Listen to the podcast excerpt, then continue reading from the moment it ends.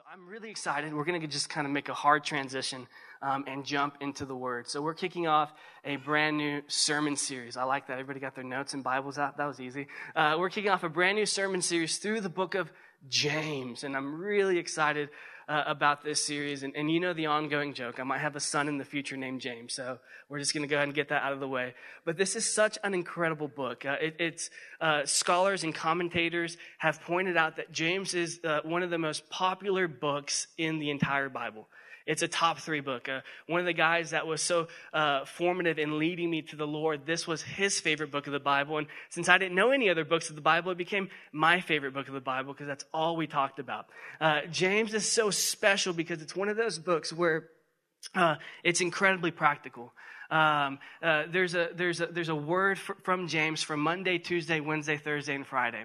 Uh, if you're feeling angry, James has a word for you. Uh, if you're feeling impartial, James has a word for you. Uh, if you're feeling greed rise up in your soul, James has a word for you. It is so practical. Uh, it is so straightforward, and it's one of those really popular books of the Bible. But what's also interesting about James, if we're honest with ourselves, it's also one of the least practiced books in the Bible. There's so many words that James commands us to do in, in trusting God with our future and, and, and caring for the oppressed and the poor. Um, and, and, coming alongside God um, and, and, and blessing communities and, and helping revive broken parts in, in family and pursuing unity and things that we just don't often do. And what's so interesting is that now more than ever, there's this incredible gap, this disconnect between people claiming the faith and people actually doing the stuff Jesus said to do. And it's one of the reasons why so many people are leaving the church because if you're honest, you might have seen people like this, or, or you may know someone that, that has this faith in Jesus, but there's no faith in action. It's a type of faith that claims Jesus is Lord, but there's no evidence of Jesus living in you through your actions, through your deed. And so, what's so great about the book of James is that it shows us what faith from heaven looks like when it touches earth. It shows us what faith on the ground actually looks like. It shows us how to think through, through faith and works, faith and trials, faith and justice, faith and mercy, faith and the future, faith and chaos, faith and war. It's not faith or, but faith and. And what does it look like to let this faith come in you and work itself out through you? And that's what the book of James is all about. And that's what we're kind of step into this summer as we explore this idea of faith just being more than this idea of claiming lordship to Jesus, but what does it look like when it comes outside of us in our everyday actions? What would the world look like? What what kind of community could we be if we had not just a, a, a faith alone, but a faith that works. And so, uh, with that, uh, we are going to be making our way through this book, and, and we're going to go chapter by chapter, some places verse by verse, and, and discussing uh, different ideas of, of faith that James brings up. So today we, we find ourselves in the very beginning, James chapter 1, and we're going to look at verses 1 through 5. James chapter 1, verses 1 through 5. I want to invite you to stand with me as we honor the reading of God's word. James chapter 1, verse 1 through 5. This is what it says James, a servant of God and of the Lord Jesus Christ, to the 12 tribes in the dispersion, greetings. Verse 2 Count it all joy, my brothers, when you meet trials of various kinds for you know that the testing of your faith produces steadfastness. And let steadfastness have its full effect, that you may be perfect and complete, lacking in nothing. If any of you lacks wisdom, let him ask God, who gives generously to all without reproach, and it will be given him. This is the word of the Lord. You may be seated. Uh, with the remaining uh, time we have together, these are the two points that will structure uh, our text. Uh, if you're taking notes, the sermon is faith and troubles. And point one is the transformation. And point two is the stand. The transformation and the stand. Let's pray. Lord, thank you for uh, allowing us to gather this morning. Um, it, uh, I'm always in awe of the idea that we come from so many different places and spaces in life, and yet we come into the same door to sit in the same room to worship you. And Lord, thank you. Thank you for the gift of the gathered church for family. Uh, I pray that as we look into the word this morning, uh, I, I, pray that you would uh, prepare our hearts to receive it. Uh, like James says, let us not just be hearers of the word, but let us be doers. In Jesus' name, amen. Amen. So I'm going to give a, brief sort of background on James because uh, we're going to be running through this book for the rest of the summer. So uh, I don't I don't want to be too thorough, but uh, verse one says, "James, a servant of God and of the Lord Jesus Christ." So right off the bat, we're we're introduced by uh, we're given a greeting by a man named James. Now in the New Testament, there are a few James, but uh, history has shown us that this James is the half brother of Jesus uh, half brother because Mary was their mom, but they had a, a, different father. Jesus had God the Father, and uh, James had Joseph. So that's, that's a big, big up on, on, on James. So uh, he is a servant of God and of the Lord Jesus Christ. So right from the beginning, history shows us that, that James is related to Jesus. Uh, this was Jesus' little brother. And, and just like Jude, if you recall when we preached the book of Jude, Jude has a very similar greeting he introduces himself as a servant and of the Lord Jesus Christ and never mentions uh, uh, that he is a brother of Jesus. Now, if there's any time you want to mention that, that you're related to someone, Jesus is the person. Uh, that Jesus is my big brother. Uh, that carries a lot of authority and a lot of power um, and a lot of clout, as the, the young people say. I don't know if I used that right. There, there's weight. Ty said I used it wrong, okay? There's a lot of weight in this. Uh, and, and, yet James moves away from that because he knows that, that, that being earthly related to Jesus gives him no more spiritual authority. Uh, rather, the greatest position that he can have is being a servant of the Lord Jesus Christ. And, and out of reverence, he's submitting himself to the lordship of Christ. And that's the same lordship that Jesus has called all of us to. So it doesn't matter if you're his mom, dad, brother, sister, Jesus all calls us to die to ourselves and to submit our lives to his lordship. And, and James uh, was not exempt from that. Now, what's interesting is that James and his family, they weren't always in this place. Uh, in fact, uh, they did not believe Jesus' claim to divinity when Jesus was ministering and alive on earth. And so uh, Mark 3.21 says uh, that when his family, that's talking about Jesus, his family heard it, they went out to seize him, for they were saying he is out of his mind. Uh, Jesus is, is doing earthly ministry, and his family thinks that he's crazy and out of his mind, and so they go to seize him and to bring him home. Uh, John 7 5 says, For not even his brothers believed in him. So Jesus, the King of Kings, the Lord of Lords, is, is walking on earth, reversing the effects that sin has on humanity rumor has gotten out that this guy can raise the dead, that he can walk on water, that he can multiply food, that he can open blind eyes. And his family, who were firsthand witnesses to this, uh, thought that uh, he was out of his mind and crazy. That his claim to divinity, that, that him claiming that he is God in the flesh, was ridiculous and crazy. And if we're honest, kind of makes sense. I don't know if you have siblings. I know mine's watching. If he claimed to be Jesus, I would say the same thing. Uh, he is clearly out of his mind. And you would say the same thing about your siblings, but Jesus was different. So, what happened in, in the life of James? Uh, what, what, what kind of spurred on this transformation? Where we see in his earthly ministry while Jesus is alive. His brothers clearly did not believe in him. They said he was out of his mind. And now we get to, uh, uh, you know, 10, 20 years after the resurrection. Some scholars say this was written about 40 AD. Uh, G- James is saying that he's a servant of God and the Lord Jesus Christ. What a radical transformation. How did this take place? The same way your transformation took place an encounter with Jesus. In fact, this is what Paul says in 1 Corinthians 15 7. Then he appeared to James, then to all the apostles. And so this whole chapter is about the resurrection and, and Paul unpacking the implications of the resurrection. And he says that Jesus, when he rose from the dead, appeared to James one on one. I would love to be in that room to hear what that conversation was like. Uh, it just, uh, you know, my imagination runs crazy. Maybe James was apologizing for being a, a bad little brother. Uh, maybe, you know, he, he, there's a sense of regret filled in his heart for not treating his, his brother right. Or, or maybe Jesus is ministering to, ministering to him the way that, that Jesus ministered to, um, to Peter and John on the mountaintop with the transfiguration. Who knows what's going on? But when James saw the resurrected Jesus, something happened inside of him. He moved from skepticism and, and doubt and unbelief to full on faith and allegiance in Christ. And that's what happens when Jesus draws near to us and reveals himself to us. Is that we instantly go from unbelief to faith and allegiance in Jesus. And this is the transformation that James has experienced and that's available to all of us.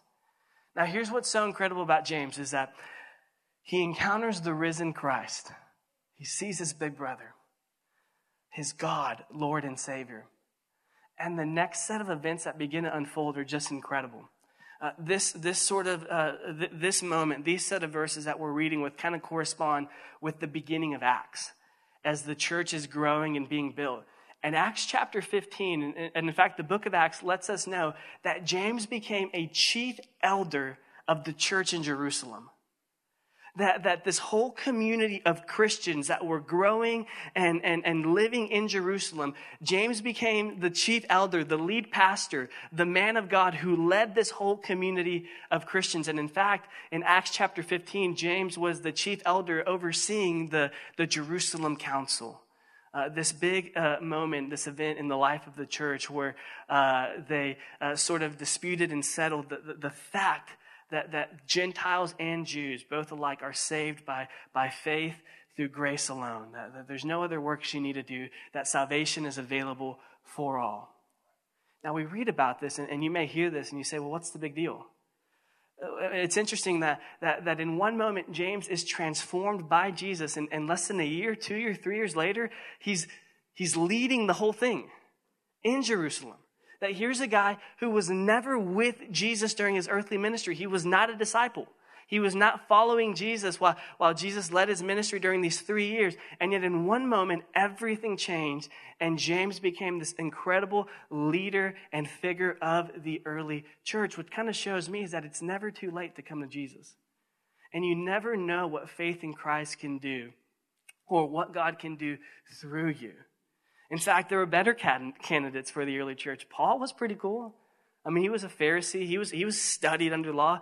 Uh, Peter and James, they were with Jesus. They, they, they, they were there the entire time, but, or uh, Peter and John, but it says that James was appointed to be the elder.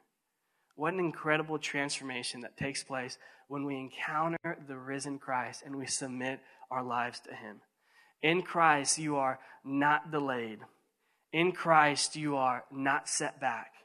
In Christ, uh, I would even argue to say that there is no rush. That when we come to Him and give our lives to Him, He knows exactly what to do. And we can trust Him with our lives because He, he, he is the author of time and He is a good shepherd that cares for us. And so James is leading this church, this community, and it's important to know that this is a community in crisis. It's a community in crisis. What do I mean by that? Uh, the early church was plagued by persecution, by this incredible amount of suffering. In fact, the early church ex- experienced uh, so many uh, economic injustices. Christians would be evicted by their landlords, uh, rent would be raised on them, they would be robbed of the most basic goods and necessities to live. Uh, and so James is leading his flock and he's looking out at the people that God has entrusted them, and they're afflicted. They're without food. They're without home. Some are being uh, stoned and killed and martyred. And so we have a church in crisis. And, and this is what James says as, as we continue to read in verse 2. He says, Count it all joy, my brothers and sisters, when you meet trials of various kinds. And if we're honest, this is kind of one of those scriptures that we just wish wasn't in the Bible. Like, really? Count it all joy? James, there's, there's people without home, homes. There's, there, there's families that are being ripped apart. Uh, brother and sister so and so have been taken to jail. They, they, they, they've been killed. Count it all joy. That's a little insensitive, don't you think? Why, why, why, why would you say that? What, what, what is happening here? And, and yet, what's so interesting is, is, is that James himself would experience, and, and this is obviously he wrote this before his death, but one of the most uh, gruesome martyr deaths um, in, in, in, the apostles' lives. That he, he would be forced to renounce his faith, and, and, and, upon not renouncing his faith, he was thrown off the, the highest mountain in Jerusalem. And then when they saw he didn't die, they continued to stone him until he died. And yet, there was still something inside of him that committed allegiance and faith to Christ. There was still something inside of him that said that faith in Jesus is worth dying for. And what motivated that? What spurred that on? Count it all joy, my brothers, when you meet trials of various kinds. Before we unpack that idea, let's look at a few words here. The first word I want to look at is the word all.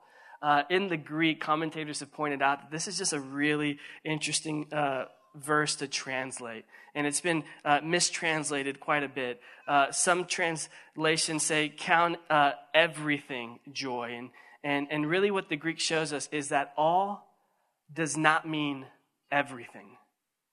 Uh, what James isn't saying is, is that count every single trial, count that individual thing by itself as a source of joy. That's not what he's saying. Rather, what he's saying is that joy is more than an emotion. Uh, it, it, refers to the state of being. Uh, being able to be in this place uh, where we have this settled contentment in every situation uh, an unnatural reaction of deep, steady, unadulterated, thankful trust in God. That's what James is referring to when he talks about joy. This confidence inside of you that is steadfast and settled, that regardless what's going on, your joy is not dictated on what's happening out there, but rather it's dictated and founded upon the person of Christ. And so, what James is doing in this moment is that he's going even further back and saying, when I'm talking about joy and when I'm talking about this sort of trials and troubles, I'm not talking about emotions.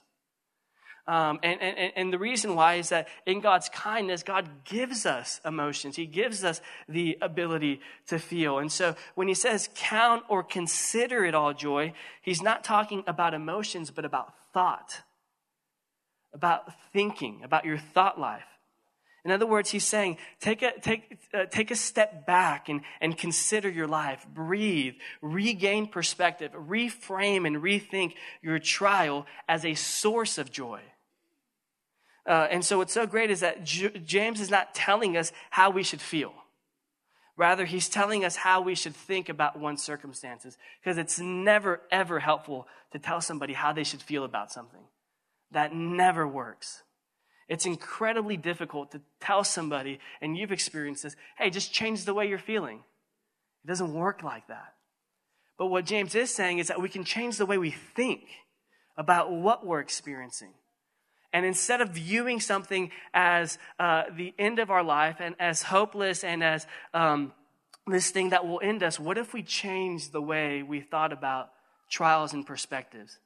And instead of viewing them as something uh, that is a negative experience, what if God is at work in those things, using those moments to craft something in us that we couldn't craft on our own? James is asking us to count, to consider, to conclude that any trouble, any trial we experience can be a source of joy. Uh, he's not telling us that, that everything is joy because that's not true. Rather, he's calling us to live our lives in such a way that, that when we do experience troubles and trials, that we have the, the, the, this gospel vision that sees suffering or tribulations as trials, not as something uh, that will take us out, but something that will elevate us and make us more like Jesus. Uh, Craig Blomberg, a commentator on the book of James, uh, says that James does not, does not command us to wear the artificial happy faces that so many seem uh, that, that so many seem to think are required in church. Denying one's true emotion seldom accomplishes anything good. But while we cannot will ourselves to be jovial rather than, than depressed, we can choose how we think. Hence the verbs about considering and knowing in verse 2 and 3. The joy that James has in mind is this eschatological catchword, this, this idea of being heavenly minded, focused um, on, on the kingdom of God, not an emotion.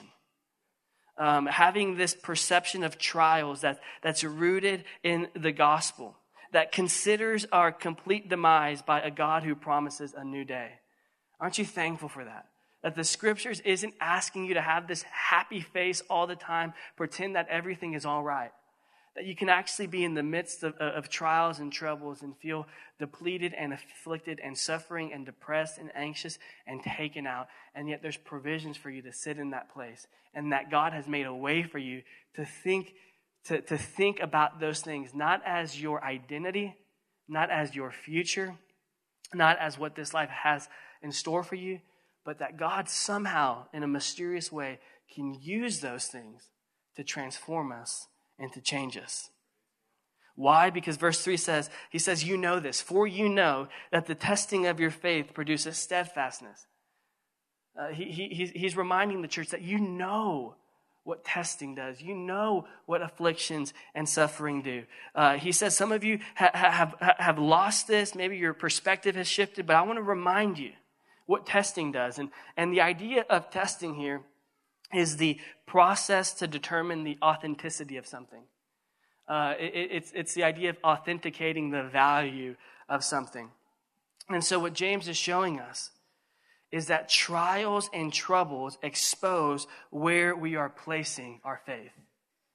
That when we're experiencing these, these trials and troubles, it's this awesome test that we get to grow through, go and grow through, that really reveal to us where are we placing our faith? What kind of foundation are we building our lives upon? It reminds me of the story in Mark chapter 4 where Jesus is on the boat with his disciples and uh, they're, they're, they're uh, overcome with, with sorrow and stress and they're fearing for their lives as they find themselves in the type of storm that they knew historically would end people's lives. And uh, Jesus, the Prince of Peace that Isaiah says he is, is, is sleeping on the boat. Um, and, and they wake him, um, and Jesus says something like, Why do you fear? And immediately he rebukes the winds and the waves, and the whole storm is calmed. And I love what they say Who is this man that even the wind and the waves obey him? And what's so interesting about this story is that really it, it displays this idea of God testing and refining our faith.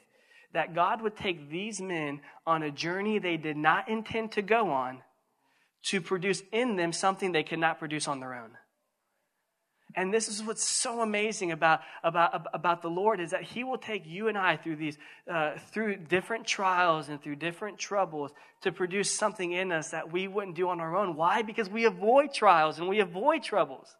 Uh, we want to take the, the easy way out, yet trials and troubles is, is the gym, is the arena where faith is strengthened. Faith being this muscle. And so, what we see in this story is clearly there's this, there's this inward faith where the disciples are stressing out out of fear for their lives. So they're, they're trying everything in their own power to will good into this moment, to save themselves. And what this moment reveals that, the, that Mark shows us is that disciples had this faith in themselves and not faith in Jesus. And so Jesus would use this deadly moment to reveal to them their little faith and redirect their hearts to the author of faith. You see, trials and troubles, uh, when we go through them, it's these opportunities where we encounter Jesus and we ask ourselves all over again, who is this man that even he can provide for me in this crazy place?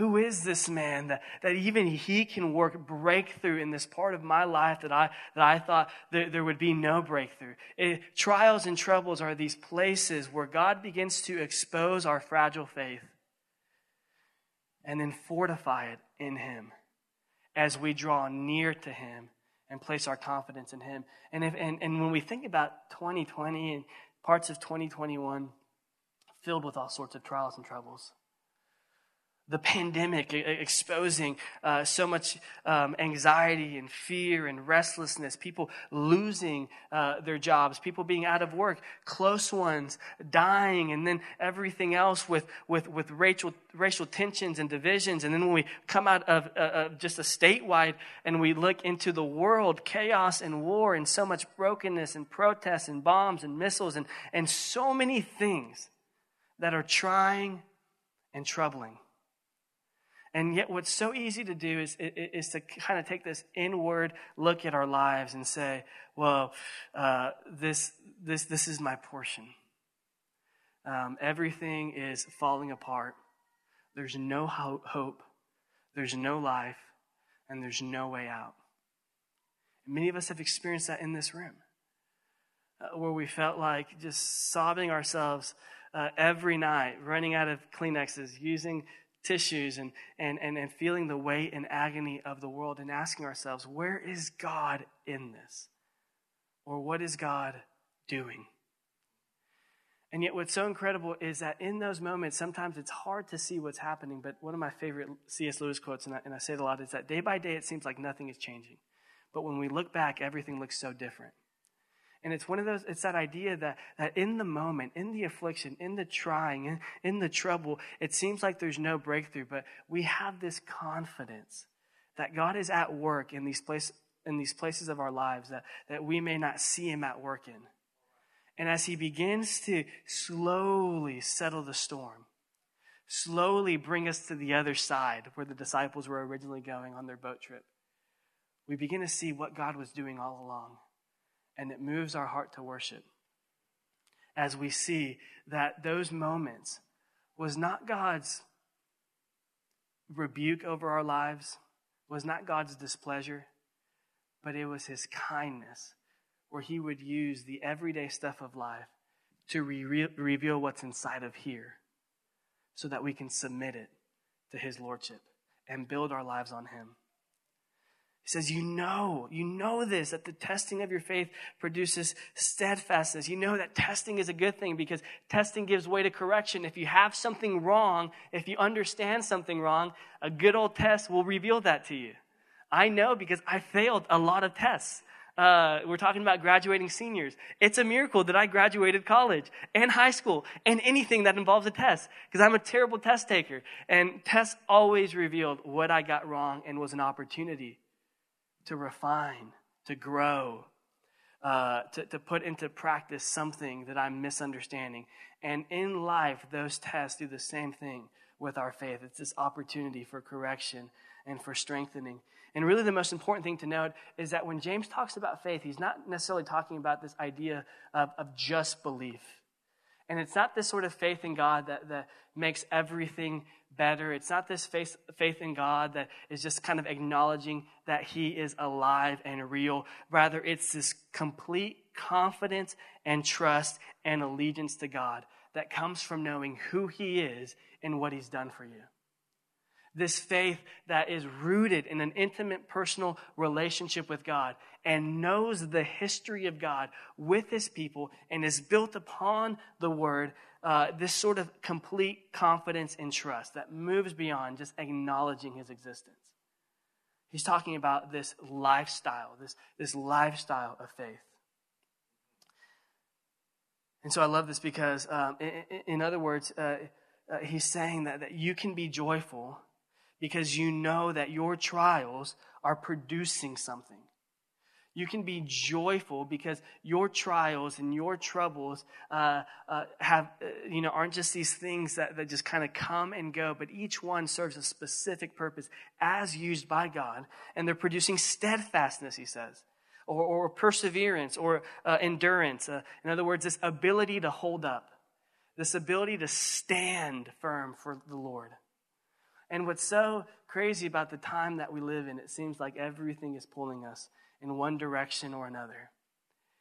And it seems like now more than ever, there's this propensity to drift, to slowly walk away, to take one step away from the Lord and compromise in one area of our lives, to maybe say, ah, I don't need to, um, you know, I can, I can take a break on my devotional life. I can take a break on community. I can take a break on prayer. I can remove myself from God's people. And there can be this propensity to drift. And James is saying that, that these trials and these troubles that, that may cause you to drift, actually, when used by God, can produce in you this endurance, this steadfastness, this incredible quality, this ability to stand. To stand for God when everything else is falling apart. To stand in the gap when it seems like everything is going wrong.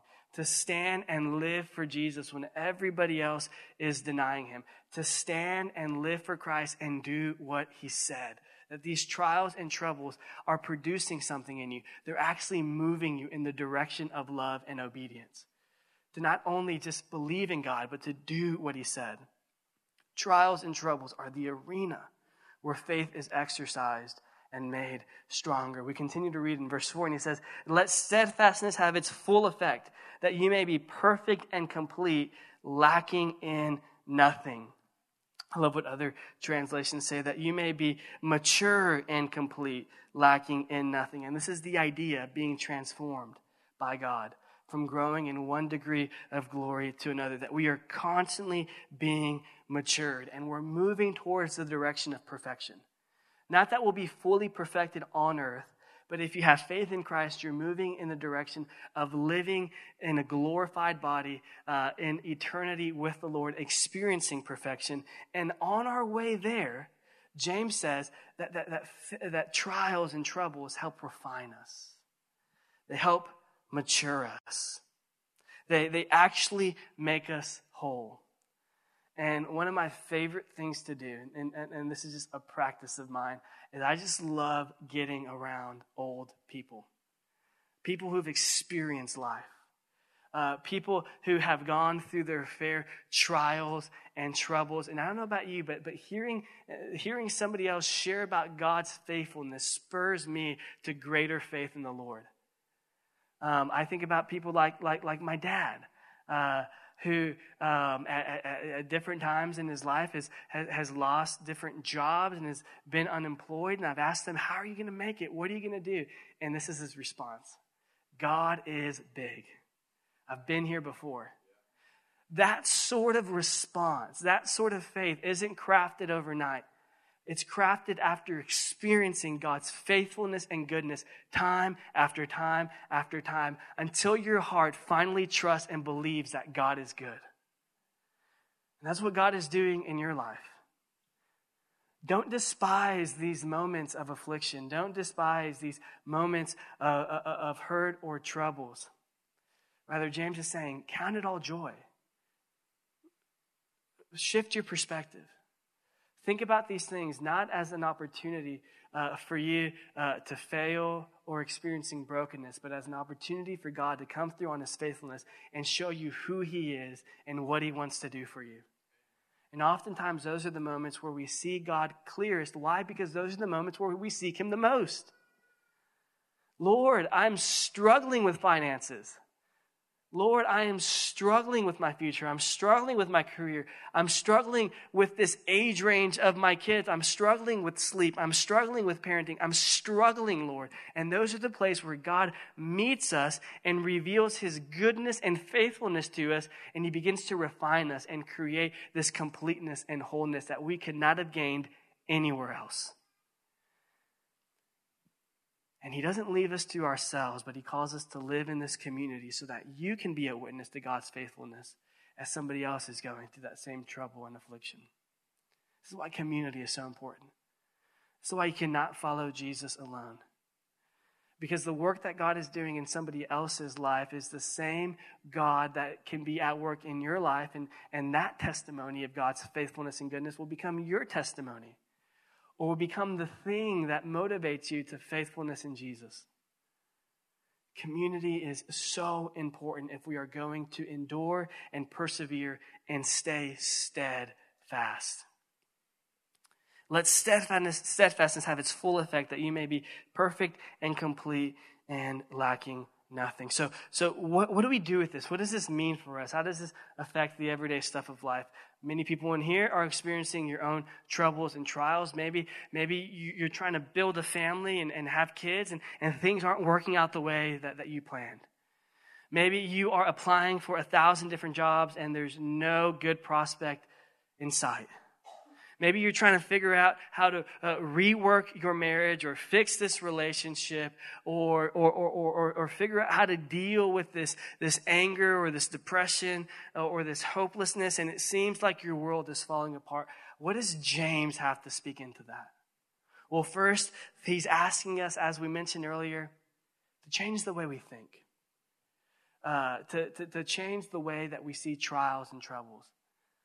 Not just as this, uh, uh, this standalone affliction in our life that will pass away, but this moment that God will use to reveal his goodness and faithfulness and grow us and make us more like Jesus. And then you might be thinking, well, that's an incredibly difficult thing to do. How do I do that?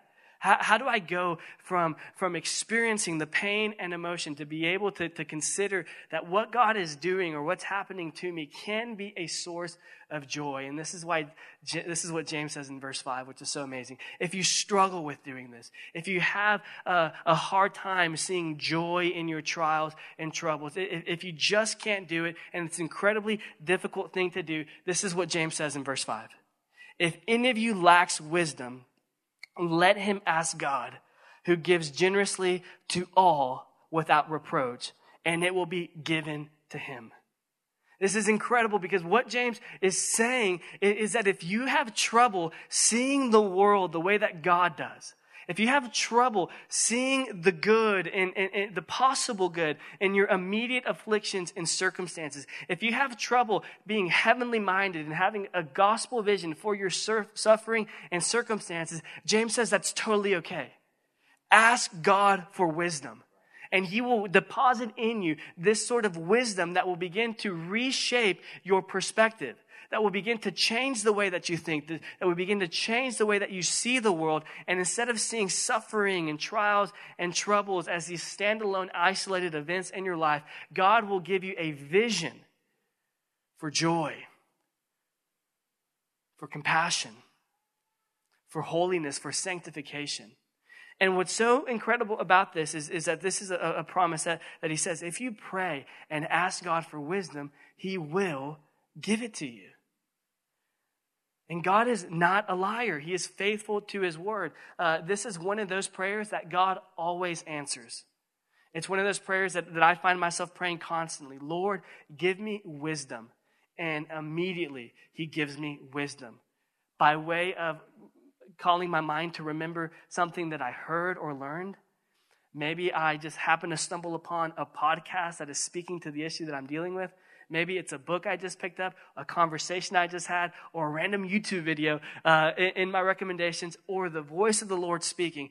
God always gives wisdom. If you're struggling to count it all joy, if you're struggling to see joy in life and struggling to be able to think and comprehend and see life through this perspective, James says, ask God for wisdom and he'll give it to you and he'll pour it out generously. And so, what's so great is that we can find joy in suffering. We can find joy in trials. We can find joy in troubles because Jesus found, found joy in suffering. Hebrews 12, 2, looking to Jesus, the founder and perfecter of our faith, who for the joy that was set before him endured the cross, despising the shame, and is seated at the right hand of the throne of God.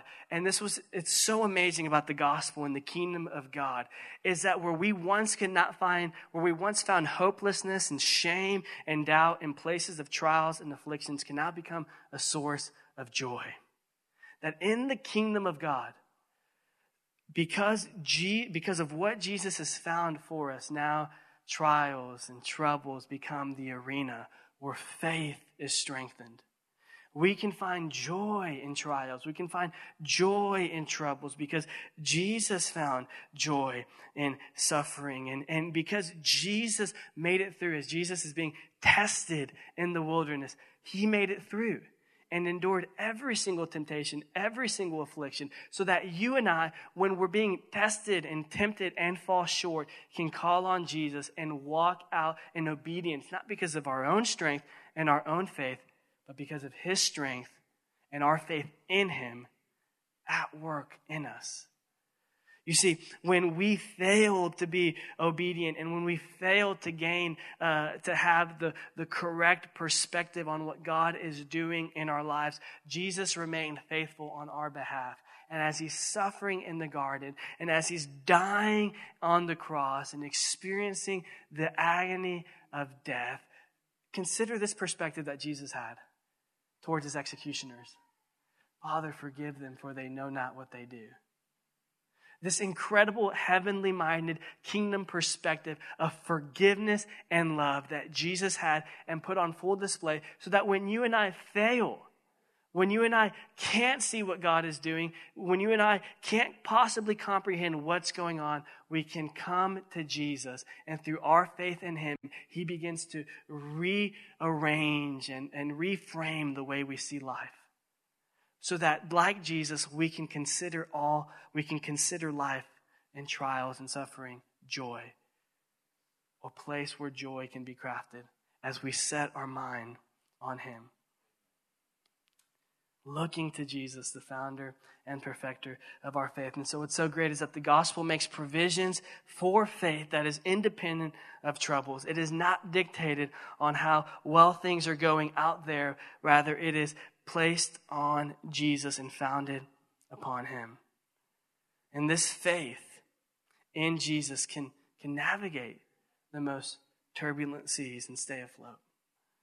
This faith in Jesus can see through the darkness and bring light into our lives. This faith in Jesus has the ability to transform and, and raise dead things to new life. Consider Jesus. Count it all joy. Consider Jesus and how he suffered, how he displayed joy, and how that is ours because of the gospel.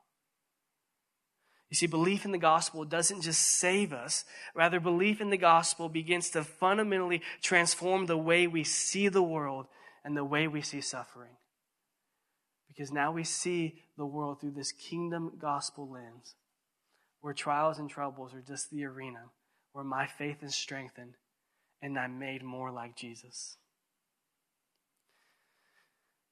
Paul would call these momentary afflictions, for our present troubles are small, he says, and won't last very long. Yet they produce for us a glory that vastly outweighs them and will last forever. Because of the kingdom of God, we can view troubles as these momentary afflictions that are producing for us this eternal weight of glory. Jesus surrendered his life. When you were not faithful and not obedient, Jesus was faithful and obedient. When you failed the test, Jesus passed the test. Jesus is faithful and he was obedient to the point of death and on the cross so that those who doubt, you and I, those who are faithless, those who are not obedient, could experience the pleasure and life of God. That's why Jesus says in John 15, 9, if you are obedient to my word and love me as I have loved you, my joy will remain inside of you. That joy is, comes from being connected to Jesus and living for him and with him. For apart from him, we can do nothing. So, as we come to the table, what kind of perspective do you have this morning? What are you counting? What are you considering? Are you considering how your trials and troubles are, are more of an inconvenience and uh, a bump in the road to your plans? Are you seeing them as the place where God can refine you and grow you and make you more like Jesus? Are you seeing them as a place that robs you joy? Or are you seeing it as a place where God can craft in you joy that is independent of what's going on around you? On the night that Jesus was betrayed and handed over to be crucified, Jesus put on display this incredible steadfastness. Uh, uh, this, he, he, he remained and he stayed and he endured. Where he could have left the table and said, No, I'm not going to do this. Jesus stayed and remained. And when he could have walked off the cross because he had every power and ability to do so, he put on display steadfastness and endurance and hung on that cross for you and I so that the joy that's inside of him can be placed inside of us that is independent of trials and troubles, so that the mind that he has can become our mind. Paul says we now have the mind of Christ. So that instead of seeing this world as this ultimately broken place that has nothing to offer, now we can see it as the training ground in which God is producing something inside of us that you could not produce on your own.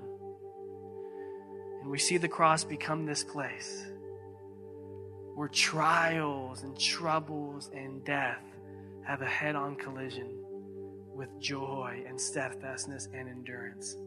And Jesus overcomes so that you and I can overcome and be victorious in Christ. as you come to the table, I want to